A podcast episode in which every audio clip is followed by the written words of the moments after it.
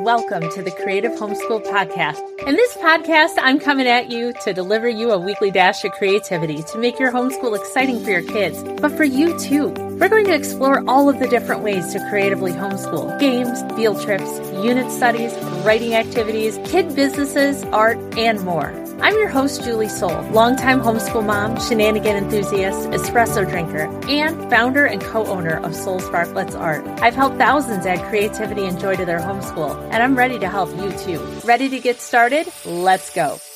Welcome back to How to Reset Your Homeschool, Part 3. So the first two parts that we talked about were go on a mystery ride. That was the first one. And the second one is adding some movement into your day effortlessly. So these are great ways to reset homeschool when the kids are feeling a little squirrely. Maybe you're feeling a little squirrely. You're feeling a little bit like you just need something different. So today I'm going to talk about a third idea that will help you reset your homeschool. And that is having the equivalent of a spirit day. So if you went to public school like I did, you know about the Spirit Days. I remember being in junior high. We had junior high and not middle school. And one of our Spirit Days was college appreciation. Frankly, at 7th grade, I had no clue what college I wanted to go to. But I live in Michigan, so everyone had to choose between U of M and Michigan State, pretty much. That's the big rivalry here. I remember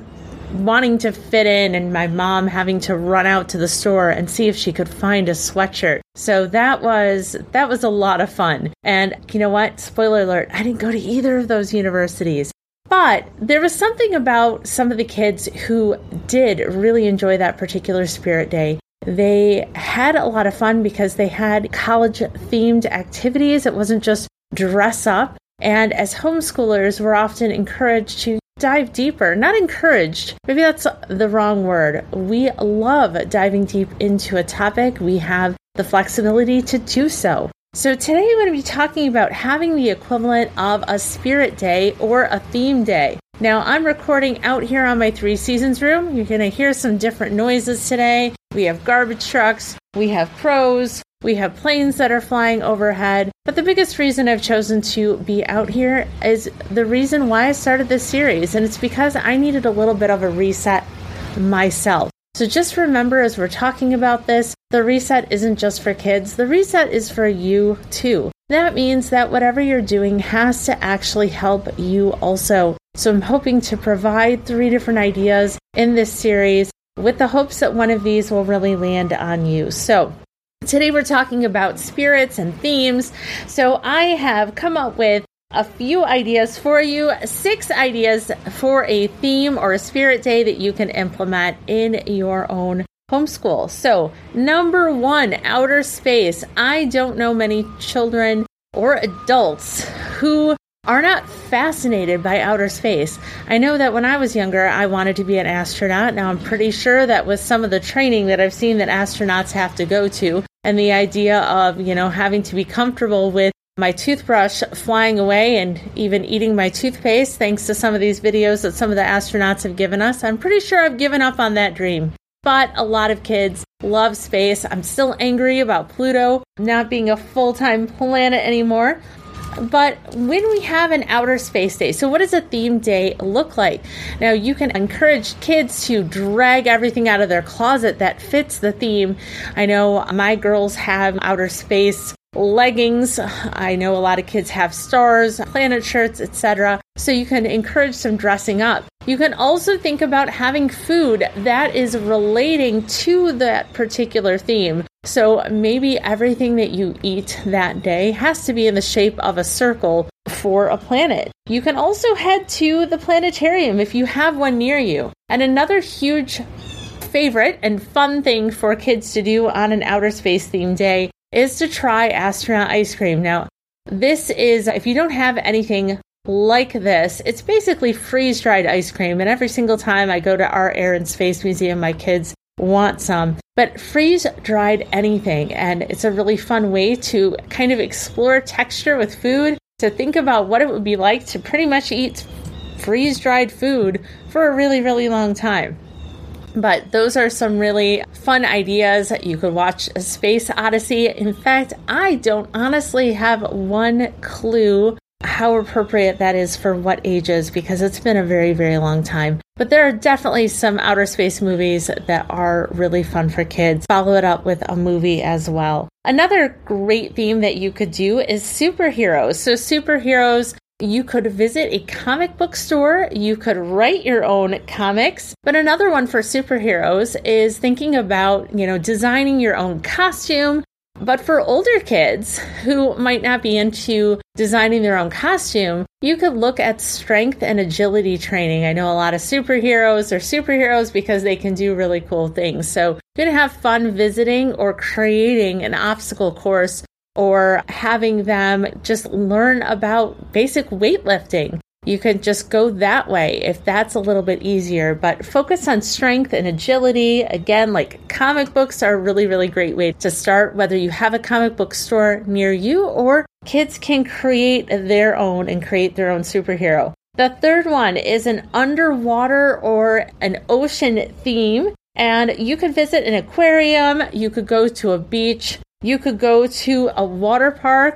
You could design your own ocean art. You could even visit a store where they sell fish. Just learn about the different kinds of fish. So there's lots of different ways to kind of make it easy and educational, even for older kids who, might not want as thematic of a day. I know even older kids might appreciate the joy of visiting an aquarium, learning about different fish. We have a fish hatchery here near us. That's a really great one for doing an ocean or an underwater theme. Our fish hatchery isn't for ocean, it's for Lake Michigan, it's for our Great Lakes system, but you could definitely dive into looking at freshwater versus saltwater fish. Number 4, robotics. There are robotics kits out there that you can get if you don't want to go out and purchase something like that. You could also look at going on a factory tour. Factory tours are a great way for kids to learn robotics. They can actually see the giant robots in action. And it doesn't have to be a factory for something that is a machine. So it doesn't have to be a factory for, something where it makes cars. This can be a chocolate factory too, because they get to watch how these things are made. Now, if you don't have access to something like that, or that's too expensive, then get out YouTube or get out whatever your subscriptions are to something like How It's Made, and have fun watching how things are actually made. I think adults and kids alike are fascinated, just even how crayons are made, but just something basic, like how do they do that? So I watched one the other day on how they actually use recycled soap scraps at hotels and how that all works. And I was just fascinated. So humans are always wondering about, again, how things are made. And that's just a really great way to get in robotics. You can also drag all of your boxes out of your recycle bins, boxes or other recycled materials, and create recycled robots, especially for younger kids. They can design things. They can think about and learn about how robots are used around the world for other things. So there are some robots that are used for undersea exploration. This is a great time to take a look at Japan and take a look at all the ways that robots are used, even in restaurants and cafes as servers, and to connect with people who can't go into the cafe. So people who have mobility disabilities, and Japan uses robots for things like that too. So it's a great way to explore all the different ways that robots can be used and programmed. Okay, number 5 is music.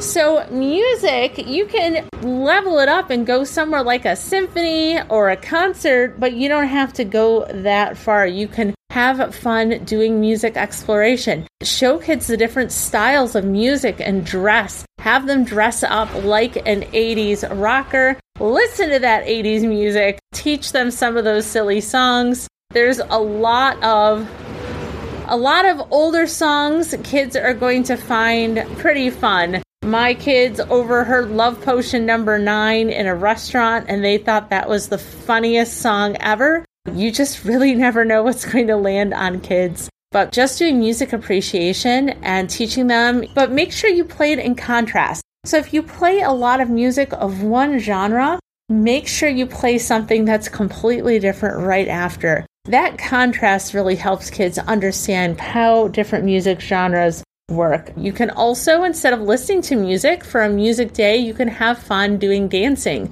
You can teach kids about square dancing. This is something that I had to do in school. We all learned square dancing, but lots of different dances of not just America, but different cultures. You can watch videos on YouTube. You can go and watch a lot of different places, put on different cultural days where you can go and watch different traditional dancing and have kids understand and talk about and ask questions. A lot of these different days involve kids being able to come up there and learn the dances too, and that's always really, really fun. So doing a music day can be learning an instrument, can be watching a symphony, can also be music appreciation or dancing. And the final one is when you want to keep it really simple, just choose a color. And you have an all blue, all yellow, all red day. The foods you eat, what you choose to do, everything has to match up with that particular color in some way. Now, you'll be really, really surprised with how creative you can get in order to make it match a color, but that's the fun of it. So that encourages kids to be able to kind of do the things that they want to do, but wearing that color also makes you really easy to spot. When you're all wearing blue, make sure that you join in wearing that color for that day too. But that's a really, really simple one. It goes all the way back to preschool where you had to find something purple and bring it in for show and tell. And this is kind of along those lines, but a little bit bigger scale. So let's go over again. We have space, we have superheroes, we have underwater ocean theme, we have robotics, music, and then all of a color. And then make sure you're thinking about what kids wear during that day, what you're going to eat, what you're going to do. You can always watch movies, listen to music around those themes, go on field trips. You can also go to the library and grab those books. Or you can keep it simple too. It doesn't have to be an all-day affair. It can be that we're just going to have an all-blue morning or we're going to have an underwater afternoon. So just remember, you're not stuck. You're not locked in for an entire day. You can do it for as much or as little as you want. But when you tell kids that there's a robotics day coming up and you're going to look into robots, most kids will be really excited. And for those kids who seem a little bit resistant, just remember they can be curious inside, even if they look resistant on the outside, because they're probably just wondering, what do you have up your sleeve? And that's always the fun of it. Okay, everyone, till next time.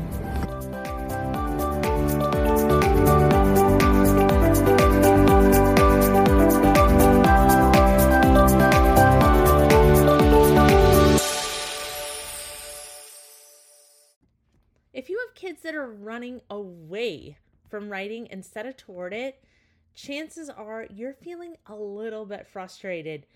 But that's because so many writing programs out there have kids writing things like, "Tell me about your bedroom," instead of things that kids actually want to write.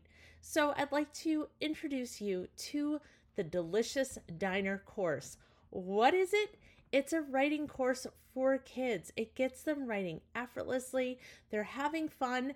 They're creating their own delicious diner by marketing, writing help wanted ads, writing recipes, menus, learning about floor plans, writing, grammar, typing, entrepreneurship, and it's all through using Canva. There's even the first section of the course where I'm going to teach kids how to use Canva and how to get started. And if you're not familiar with Canva, you might really like watching it too. Canva is a graphics design software. You can use it completely for free. There is a paid version. You do not need the paid version in order to have fun with this course.